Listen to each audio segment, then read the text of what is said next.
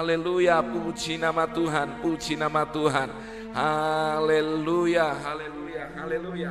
Saudara mari sama-sama kita berdoa untuk kita merenungkan firman Tuhan.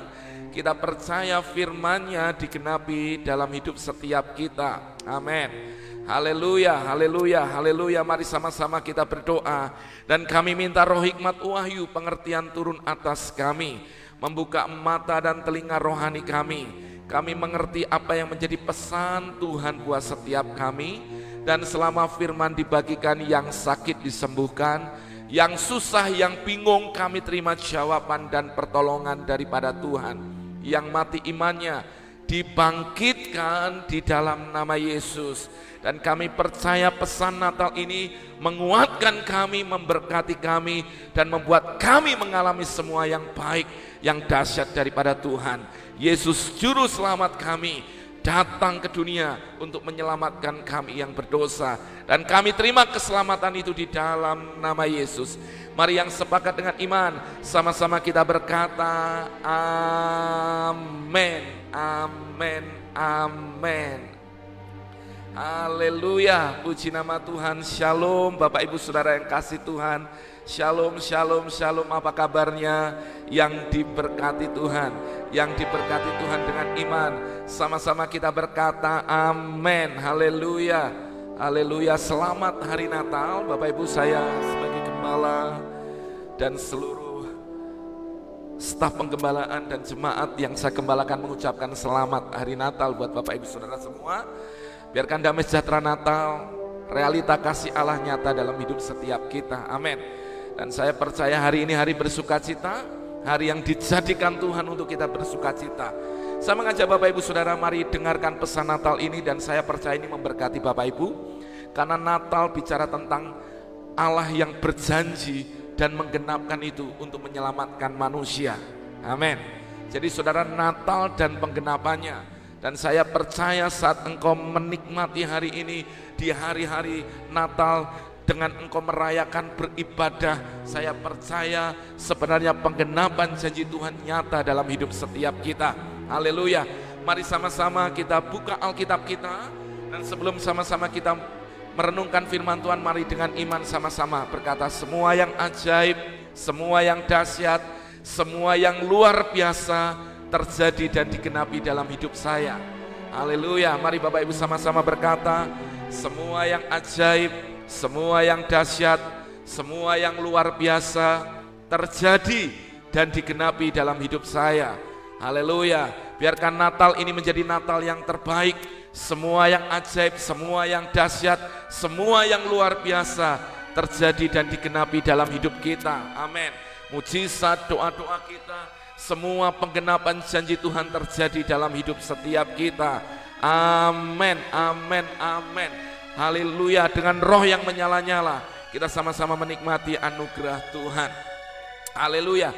Mari sama-sama kita lihat ke layar smartphone Bapak Ibu.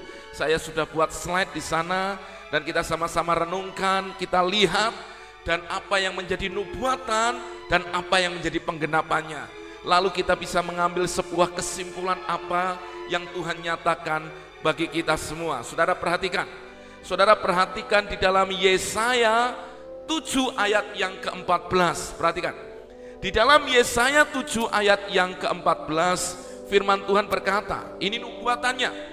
Saudara, kitab Yesaya ini bernubuat, dinubuatkan sekian ratus bahkan ribu tahun yang lalu dan itu digenapi ketika Yesus lahir. Dikatakan Yesaya 7 ayat yang ke-14, sebab itu Tuhan sendirilah yang akan memberikan kepadamu suatu pertanda. Sesungguhnya seorang perempuan muda mengandung dan akan melahirkan seorang anak laki-laki dan dia akan menamakan dia Immanuel. Perhatikan saudara yang kasih Tuhan, perhatikan Sesungguhnya seorang perempuan muda, bukan perempuan yang sudah menikah, bukan perempuan yang sudah lama menikah, tetapi perempuan muda mengandung dan melahirkan seorang anak laki-laki yang dinamakan dia Immanuel. Saudara perhatikan, nubuatannya ada di Yesaya. Lalu di Matius 1 ayat yang ke-18, Sekian ribu tahun kemudian, saudara firman Tuhan itu digenapi. Perhatikan, Matius 1 ayat yang ke-18 saudara bisa perhatikan di layar smartphone Bapak Ibu. Dikatakan kelahiran Yesus Kristus adalah seperti berikut. Pada waktu Maria ibunya bertunangan dengan Yusuf, ternyata ia mengandung dari roh kudus sebelum mereka hidup sebagai suami istri. Jadi saudara, kita bisa melihat apa yang dijanjikan firman, apa yang dinubuatkan firman, terjadi dan digenapi. Maka saudara, satu prinsip yang saudara harus pegang, bahwa Natal itu sebenarnya penggenapan janji Tuhan. Kelahiran Yesus adalah nubuatan yang digenapi. Jadi setiap orang yang percaya firmannya, pasti akan mengalami setiap janji Tuhan. Yang sepakat katakan amin. Yang sepakat katakan haleluya. Saudara perhatikan ini. Saudara, Yesaya menubuatkan seorang gadis muda, seorang muda, perempuan muda. Perhatikan, di Matius 1 ayat 18 dikatakan seorang anak darah. Amin. Maria ibunya bertunangan, ia belum sebagai suami istri. Ia mengandung daripada roh kudus. Apa yang kita bisa dapatkan dari ini saudara? Saudara sesungguhnya Alkitab mau berkata kepada kita bahwa tidak ada yang mustahil bagi Tuhan. Mari sepakat dengan iman, sama-sama berkata, tidak ada yang mustahil bagi Tuhan. Saudara dalam peristiwa Natal itu, ketika malaikat Tuhan menjumpai Maria, dia berkata bagaimana mungkin? Karena dia masih perempuan muda, gadis muda, belum bersuami. Jadi tidak ada satupun unsur hubungan suami istri. Tapi ini nubuatannya adalah yang dikandung daripada roh kudus yang menaungi atas Maria. Sehingga dia mengandung dan melahirkan seorang anak laki-laki yang bernama Yesus. Jadi artinya saya mau berkata, Natal itu bicara tentang sesuatu yang dahsyat, yang ajaib. Apa yang tidak mungkin menjadi mungkin. Saudara ada banyak orang di luar mereka sering mencemooh. Bahkan kita mendengar beberapa waktu yang lalu dari tokoh agama lain berkata, kalau Yesus melahirkan, siapa bidannya? Dengarkan, ini penghinaan. Tapi saya mau berkata memang cerita tentang kelahiran Yesus adalah bicara tidak ada yang mustahil bagi Tuhan. Tuhan berinkarnasi jadi manusia. Secara manusia tidak masuk akal. Kenapa Tuhan harus jadi manusia? Tetapi sesungguhnya Tuhan mau menyatakan apa yang tidak mungkin bagi manusia, mungkin bagi Allah, mungkin bagi Tuhan. Jadi saya mau berkata hari ini, Natal bicara tentang apa yang tidak mungkin jadi mungkin. Karena Tuhan turut berperkara di sana. Tuhan turut bekerja di sana untuk mendatangkan semua yang dahsyat dan keajaiban dalam hidup kita. Amin. Saudara, jadi hari ini setiap engkau mengingat Natal, engkau selalu bicara, engkau selalu harus mengingat tentang keajaiban. Bicara tentang apa yang tidak mungkin menjadi mungkin dalam hidupmu. Sama hari ini, sebagai hamba Tuhan saya juga hari ini berkata, kita hari ini sedang merayakan Natal dalam masa pandemi. Saudara kita masih berdampingan dengan semua bentuk apa nih virus ini. Tapi saya mau berkata bahwa bicara Natal bicara tentang apa yang tidak mungkin jadi mungkin di tengah Natal kita rayakan ibadah, kita tetap percaya ada perlindungan, ada sesuatu yang dahsyat yang Tuhan mau kerjakan dalam hidup kita. Bahkan kepada Bapak Ibu Saudara yang sakit, mungkin kau tidak bisa merayakan Natal bersama keluarga. Engkau mungkin hari ini harus terbaring, harus dirawat di rumah sakit. Tapi jangan berkecil hati. Saya mau berkata, Natal bicara tentang apa yang tidak mungkin jadi mungkin. Tidak ada yang mustahil bagi Tuhan, dan tidak ada yang mustahil bagi orang percaya. Maka saudara saya mau berkata hari ini, engkau yang sakit hari ini, bisa jadi saat engkau hari ini mendengar firman, Tuhan menyembuhkanmu, Tuhan memulihkanmu, Tuhan menyatakan kuasanya, Tuhan menyatakan kesembuhannya, Tuhan menyatakan pemulihannya dalam hidupmu, Tuhan memulihkan rumah tanggamu, Tuhan memulihkan kasih yang sudah rusak. Dengarkan ini, Natal bicara yang pertama, tidak ada yang mustahil bagi Tuhan. Tidak ada yang mustahil bagi Tuhan. Seorang anak darah, seorang gadis, tapi bisa mengandung dan melahirkan anak laki-laki tanpa hidup bersuami istri. Ini bicara tentang kedahsyatan dan keajaiban Tuhan. Saudara, ingatlah keajaiban dan kedahsyatan ini. Kalau Roh Kudus turun, maka sesuatu mungkin terjadi. Hal yang dahsyat pasti terjadi. Yang sepakat dengan saya katakan amin. Katakan dengan iman sama-sama berkata, tidak ada yang mustahil bagi Tuhan. Tidak ada yang mustahil bagi Tuhan. Tidak ada yang mustahil bagi Tuhan. Ayo katakan dengan iman. Tidak ada yang mustahil bagi Tuhan. Tidak ada yang mustahil juga bagi orang percaya. Katakan amin, katakan haleluya, katakan haleluya, katakan puji nama Tuhan, puji nama Tuhan. Saudara katakan dengan iman, tidak ada yang mustahil bagi Tuhan dan tidak ada yang mustahil bagi orang percaya. Tuliskan di live comment. Saudara harus terima janji Tuhan ini. Amin. Semua yang tidak mungkin menurut kita, mungkin bagi Allah. Haleluya. Maka hari ini apa yang kau hadapkan ketika engkau datang dalam ibadah Natal hari ini, jangan datang dengan tangan hampa, Artinya engkau datang dengan pujian, engkau datang dengan hati, engkau datang dengan hidupmu. Dan lihat, tidak ada yang mustahil bagi Tuhan. Apa yang tidak mungkin menurut manusia, mungkin bagi Allah. Katakan amin, katakan amin, katakan puji Tuhan. Haleluya, haleluya, haleluya. Yang kedua saudara, perhatikan ini. Apa yang menjadi nubuatannya dan apa yang menjadi penggenapannya. Yesaya 7 ayat yang ke-14. Perhatikan. Di kitab Yesaya dinubuatkan seperti ini. Dan akan melahirkan seorang anak laki-laki dan ia akan menamakan dia Immanuel. Perhatikan. Nama Immanuel sudah disebut sekian ribu tahun yang lalu dinubuatkan atas Yesus. Perhatikan. Nama Immanuel sudah disebutkan atas Yesus. Perhatikan maka ketika Matius 1 ayat 20-23 dicatat, perhatikan apa yang tertulis di dalamnya. Perhatikan, Matius 1 ayat 20-23. Ia akan melahirkan anak laki-laki dan engkau akan menamakan dia Yesus, keselamatanku. Amin. Tuhan Yesus itu artinya Tuhan keselamatanku. Karena dialah yang akan menyelamatkan umatnya dari dosa. Jadi Yesuslah yang akan menyelamatkan umatnya dari dosa. Garis bawah itu sudah. Jadi setiap orang yang ingin dilepaskan dari ikatan dosa, dari setiap belenggu kuk perbudakan, dia harus datang kepada Yesus. Karena Yesuslah yang dinubuatkan dan menggenapi itu. Nama Yesuslah yang akan menyelamatkan umatnya dari dosa. Saudara, agama adalah cara manusia untuk mendekatkan diri kepada Allah. Tetapi kekristenan adalah cara Allah, cara Tuhan sendiri untuk menyelamatkan manusia lewat Yesus Tuhan. Amin. Jadi yang satu cari jalan, agama mencari jalannya. Tetapi kekristenan bicara, Yesuslah jalannya. Siapa yang percaya kepadanya diselamatkan yang menyelamatkan, diselamatkan dari dosa. Perhatikan, hal itu terjadi supaya genaplah yang difirmankan Tuhan oleh Nabi Yesaya. Jadi artinya apa?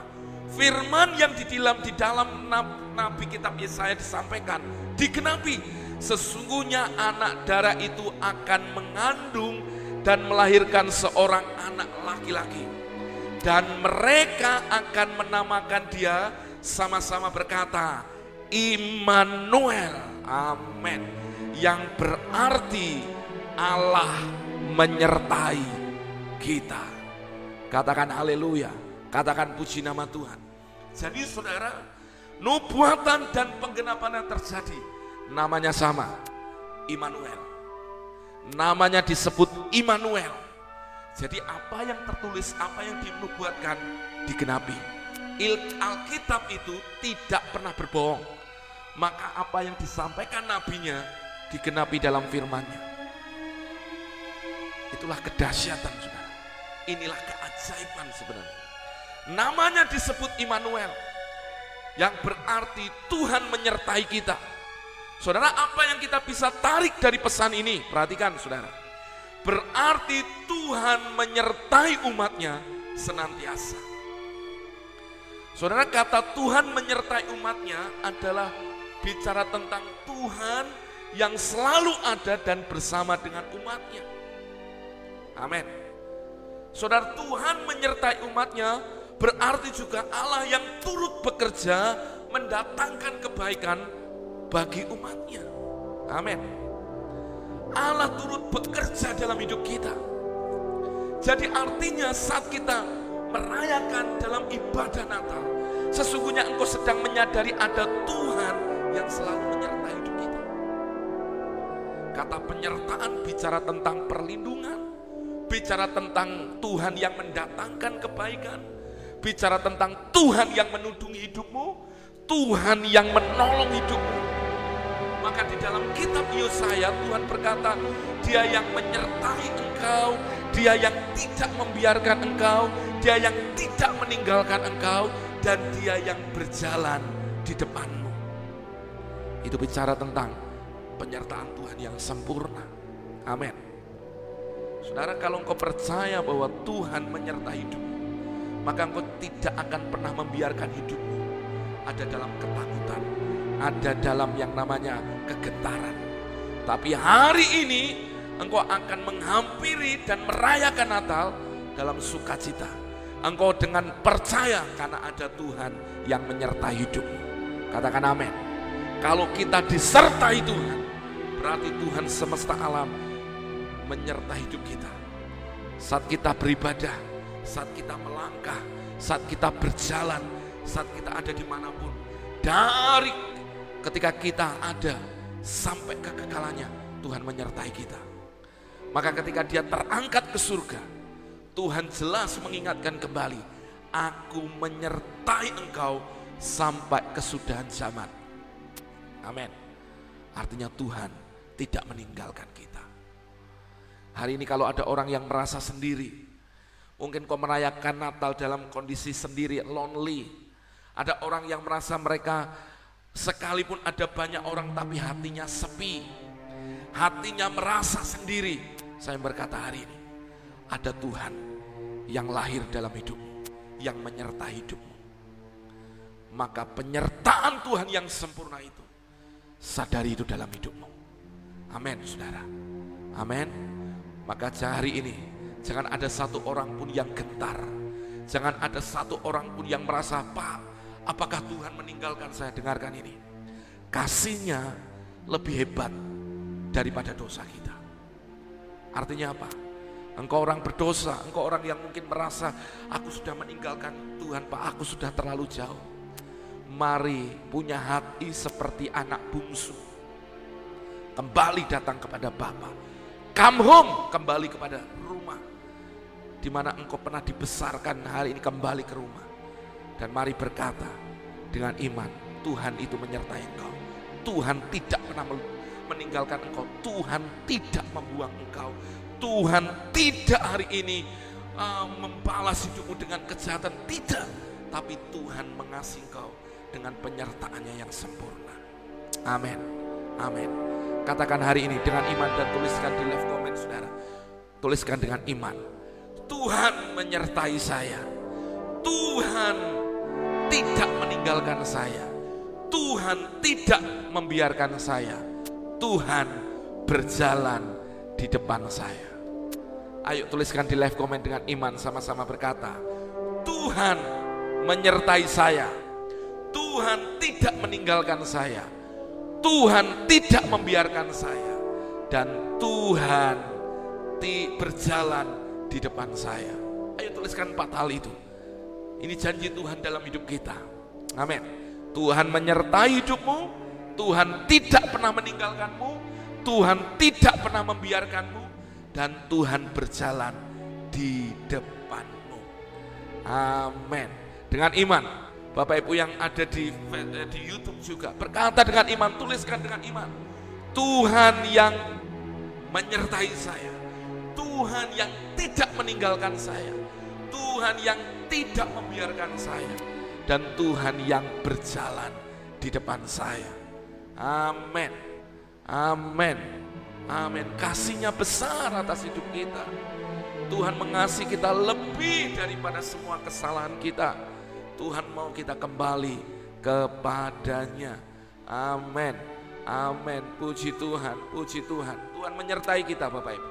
Hari rayakan Natal dengan sukacita. Rayakan Natal dengan iman. Rayakan Natal hari ini dengan tetap memberi hatimu kepada Tuhan. Penyembahan yang terbaik kepada Tuhan. Hidupmu kepada Tuhan. Haleluya, haleluya. Puji Tuhan, puji Tuhan. Terima kasih saudara, saya bersyukur saya bisa melihat hari ini orang-orang yang tetap punya hati kepada Tuhan. Saya bisa melihat bagaimana apa yang Bapak Ibu tuliskan bukan hanya sekedar Bapak Ibu menuliskan karena saya minta tapi saudara tahu memang benar Tuhan tidak menyer, tidak pernah meninggalkan kita, tidak membiarkan kita, selalu menyertai kita dan dia yang berjalan di depan kita. Immanuel, sampai kesudahan zaman ini dia menyertai hidupmu. Jangan ragu, jangan takut, tetapi terus ada dalam anugerahnya. Yang selanjutnya saudara, yang selanjutnya. Amin. Yang selanjutnya, perhatikan saudara. Apa yang dinubuatkan dan apa yang menjadi penggenapan janji Tuhan. Haleluya. Haleluya. Haleluya. Saudara perhatikan di Mika 5 ayat yang kedua. Saudara perhatikan Mika 5 ayat yang kedua. Perhatikan. Mika 5 ayat yang kedua. Saudara bisa lihat ke layar smartphone Bapak Ibu. Di sana slide-nya sudah ada. Tetapi engkau, hai Bethlehem Efrata, perhatikan. Bethlehem Efrata, hai yang terkecil di antara kaum-kaum Yehuda. Artinya apa? Kota Bethlehem ini, Efrata ini, kota kecil, terkecil bahkan di antara kaum Yehuda. Bukan sesuatu yang megah, bukan sesuatu yang dibanggakan. Perhatikan, daripadamu akan bangkit bagiku seorang yang akan memerintah Israel. Perhatikan, nubuatan Yesaya, saudara dikatakan bahwa di bahunya, pemerintahan berada di bahunya. Namanya disebutkan ajaib, penasihat ajaib, Allah perkasa, Bapa yang kekal, Raja damai. Ada pemerintahan di bahu Yesus, bicara otoritas kedaulatan, bicara tentang otoritas tertinggi ada di tangannya. Yang permulaannya sudah sejak purbakala, sejak dahulu kala. Artinya Yesus sudah ada sejak dari kekal sampai pada kekekalan. Dan engkau Bethlehem tanah Yehuda, Matius 2 ayat 6, penggenapannya. Dan engkau Bethlehem tanah Yehuda, engkau sekali-kali bukanlah yang terkecil di antara kaum, di antara mereka yang memerintah Yehuda. Karena daripada mula akan bangkit seorang pemimpin yang akan menggembalakan umatku Israel. Saudara perhatikan Matius 6 ayat 2. Penggenapannya terjadi di kitab Mika, saudara, dinubuatkan nanti akan lahir seorang pemerintah, seorang yang memerintah Israel sejak dari dahulu kala yang artinya kekal. Ini bicara nubuatan tentang kelahiran Yesus. Di mana lahirnya? Di Bethlehem Efrata. Dan Bethlehem Efrata adalah kota yang terkecil di antara kaum Yehuda. Tetapi itu dipilih Tuhan. Dan di Matius 6 ayat yang kedua, saudara bisa lihat di mana Bethlehem Efrata dipilih Tuhan. Dari kota yang terkecil. Dan hari ini saudara, setiap menjelang Natal, mulai dari sebelum Natal sampai menjelang Natal dan beberapa bulan kemudian, Bethlehem akan rame, akan ada banyak orang mengunjungi di sana. Di sana ada tempat di mana di sana dipercaya sebagai tempat Yesus lahir. Dan dengarkan ini, dari tempat yang terkecil, justru ketika Yesus lahir di sana, tempat itu dikatakan bukan lagi menjadi tempat yang terkecil. Artinya apa? Tempat itu akan diberitakan ke mana-mana. Saudara ketika saya menangkap ini, saya menangkap pesan Tuhan secara khusus Tuhan berkenan memakai yang terkecil justru menjadi besar. Amin. Saya menangkap firman Tuhan ini. Bethlehem kecil, bahkan terkecil dari suku kaum Yehuda. Tapi lihat, dipakai Yesus, di mana di sana Yesus dilahirkan. Nubuatannya digenapi. Dan sekarang Bethlehem bukan yang terkecil tapi justru dikatakan Bethlehem bukanlah yang terkecil, tapi di Bethlehem akan menjadi sebuah kota yang besar yang dikenal oleh seluruh umat manusia. Perhatikan, dari situ Tuhan memberi saya rema. Tuhan berkenan memakai yang kecil dalam hidup kita. Untuk justru Tuhan pakai hidup orang yang kecil, orang yang sederhana. Untuk menjadi orang-orang yang besar menjadi orang-orang yang hebat, menjadi orang-orang yang karena anugerah Tuhan, justru dia diangkat hidupnya oleh Tuhan.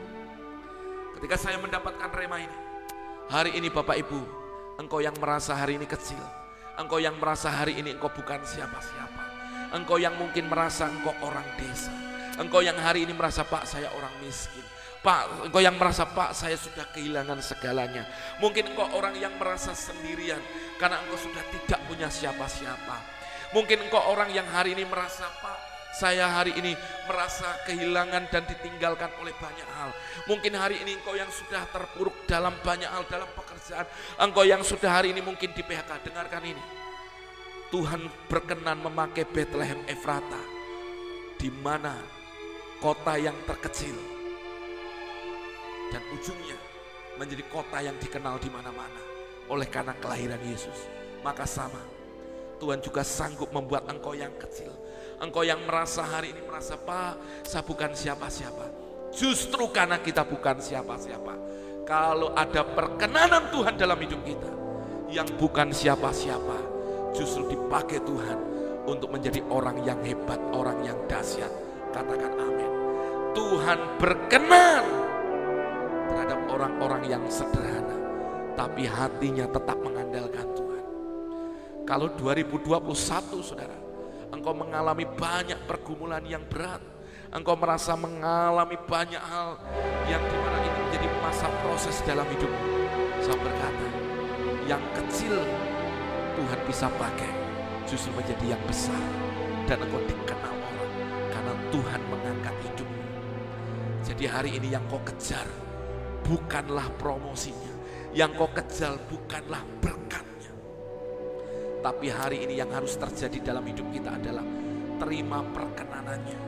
Kalau Tuhan berkenan atas hidup orang yang biasa-biasa diangkat Tuhan.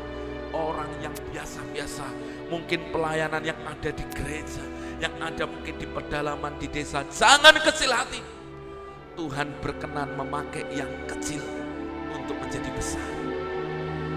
Ini kalau saudara ikut tur ke Israel, selalu saudara akan mampir ke Yerusalem. Saudara akan dibawa ke gereja di mana di sana ada sebuah bintang yang dikatakan di sana dipercaya sebagai kelahiran Yesus. Saudara percaya bahwa yang terkecil, yang dulunya tidak dianggap, dipilih Tuhan untuk menyatakan kuasanya. Amin. Jadi hari ini pesan Natal buat kita, saya yang kecil, saya yang sederhana, pelayanan saya yang mungkin orang berkata kecil. Dengarkan ini, selama ada perkenanan Tuhan, Tuhan bisa membuat yang kecil jadi besar. Usahamu yang kecil, hari ini kecil, mungkin orang berkata, ah belum ada apa-apanya.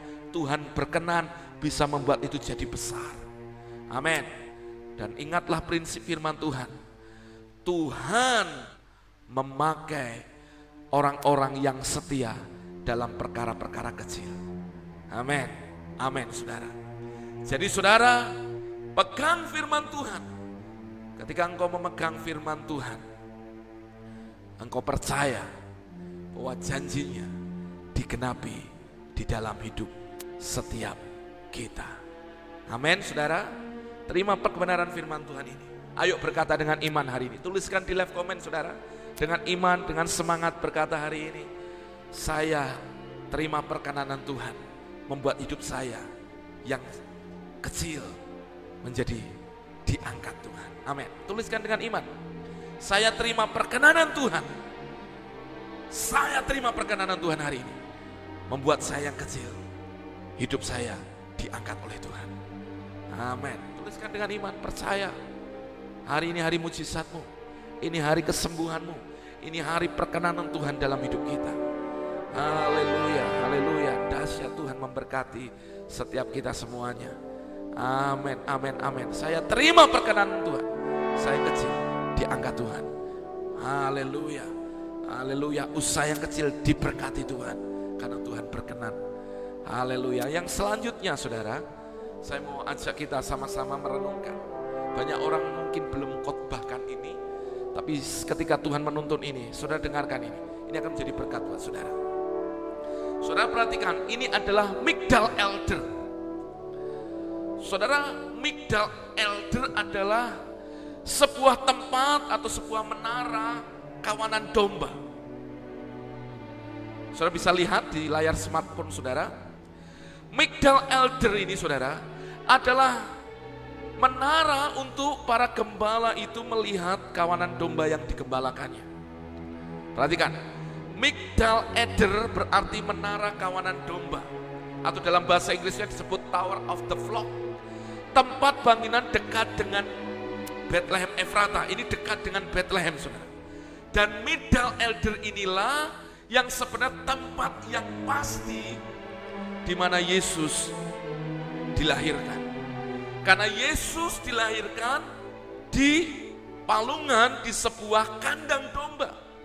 Dan dipercaya itulah di daerah para gembala menggembalakan dombanya di Migdal Eder. Saudara perhatikan Mika 4 ayat yang ke-8, ini nubuatannya. Mika 4 ayat yang ke-8 dikatakan seperti ini. Dan engkau Hai menara kawanan domba Midal Eder Hai bukit putri Sion Kepadamu akan datang dan akan kembali pemerintahan yang dahulu kerajaan atas putri Yerusalem. Maksudnya apa? Yesus lahir di Bethlehem, di tempat domba-domba kurban beranak. Jadi pada masa itu saudara, para imam ketika mereka mencari korban untuk domba untuk dibawa kepada ke bait suci sebagai korban penebus salah maka mereka akan mencari dombanya di mana? Di Migdal Elder ini, di tempat domba korban berani, domba-domba yang dipersembahkan di bait Allah ini. Mereka mencari di menara kawanan domba ini. Nah, sebenarnya saudara, ini bicara tentang nubuatan Tuhan bahwa Yesus yang lahir di kandang domba di Migdal Eder yang ujungnya nanti dia juga yang akan disebut sebagai anak domba Allah yang akan menebus dosa umat manusia. Amin. Dan saudara, inilah yang sebenarnya menjadi karya Tuhan yang paling hebat. Di mana sebenarnya di Midal Eder dia lahir di kawanan domba di menara kawanan domba. Dan di tempat itu adalah tempat di mana para imam mencari yang namanya kawanan domba, domba-domba yang akan dipersembahkan di bait Allah. Maka di Alkitab dikatakan, tanpa penumpahan darah tidak ada penebusan dosa. Saudara berarti harus ada darah yang dikorbankan.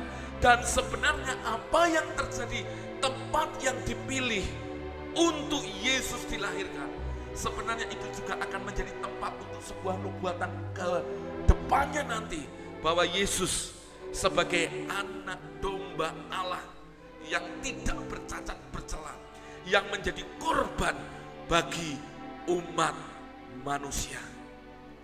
Pada ujungnya nanti saudara, saudara akan lihat justru penggenapan karya Yesus lewat Yesus ini adalah ketika Yesus mati di atas kayu salib. Maka saudara perhatikan, Di dalam Yohanes 1 ayat yang ke-29. Yohanes 1 ayat 29 Yesus berkata, eh, Yohanes Pembaptis berkata seperti ini. Berseru bagi Yesus, lihatlah anak domba yang menghapus dosa manusia.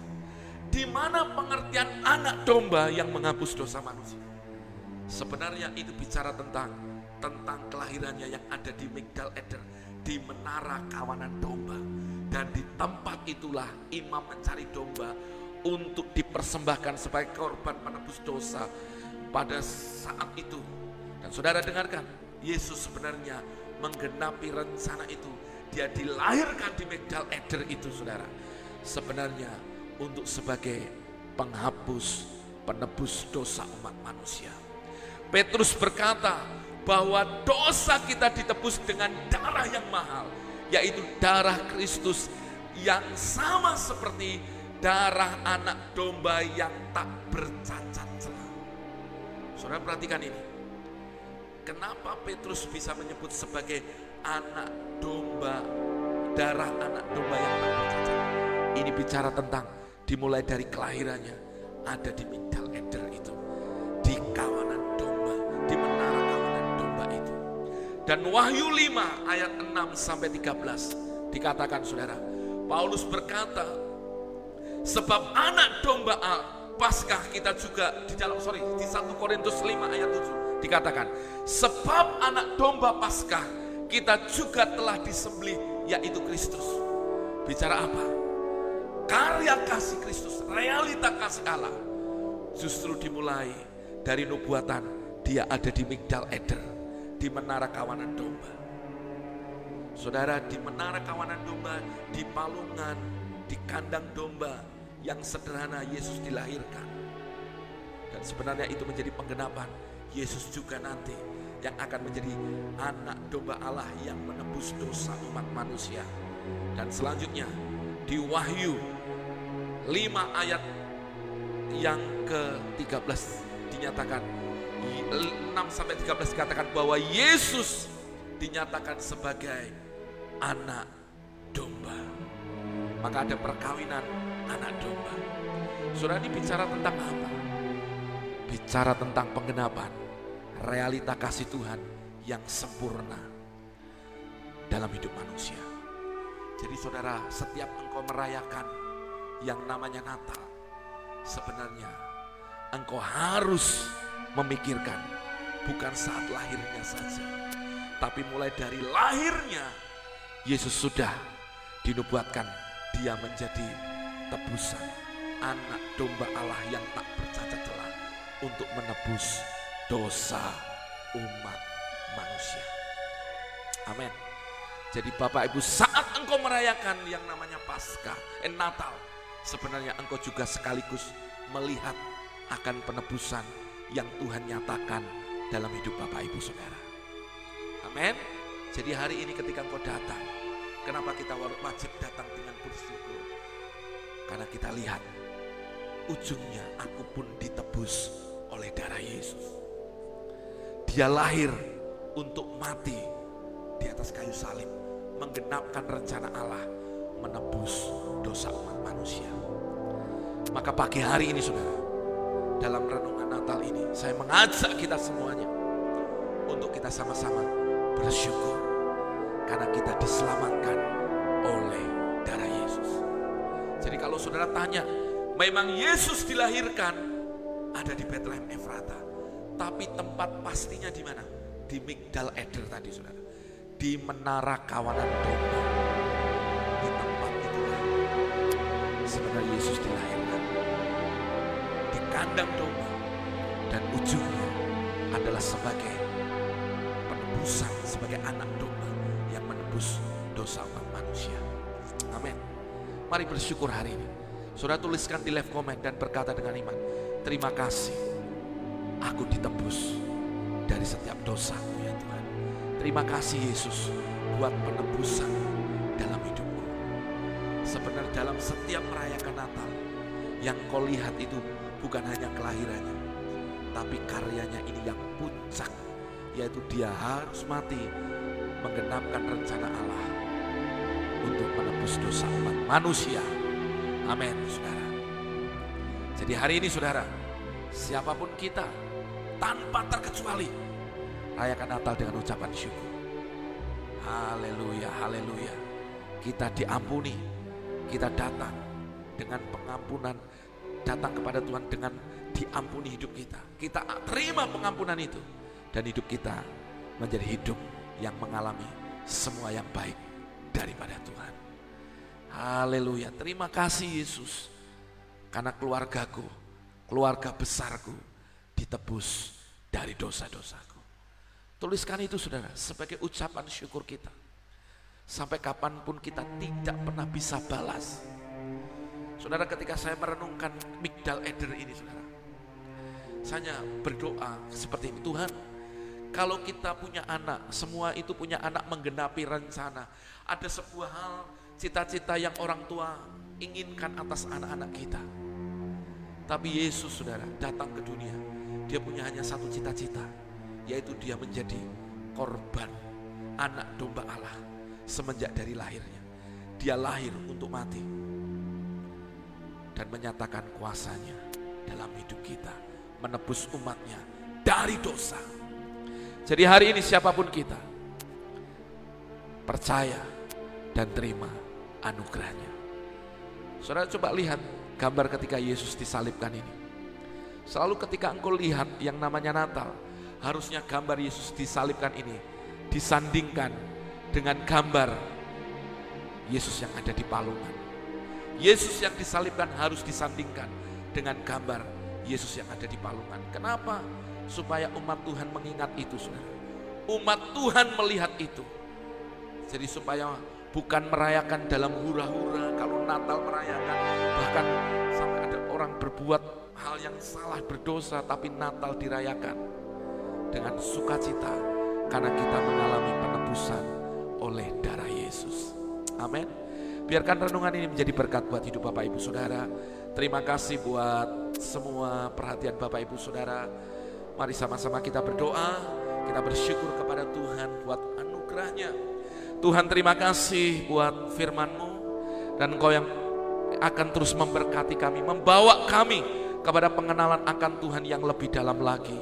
Berkati umatmu di mana pun mereka berada, mereka yang sehari ini mereka merayakan ibadah Natal, bahkan mereka yang bertemu, bertemu berkumpul dengan keluarga, berkati umatmu.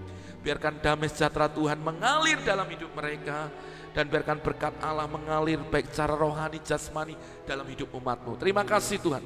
Terima kasih Engkau baik bagi kami, Engkau dahsyat bagi kami. Dalam nama Yesus kami berdoa, kami mengucap syukur. Haleluya. Amin, amin, amin. Terima kasih Bapak Ibu Saudara kasih Tuhan. Terima kasih buat kehadirannya. Terima kasih.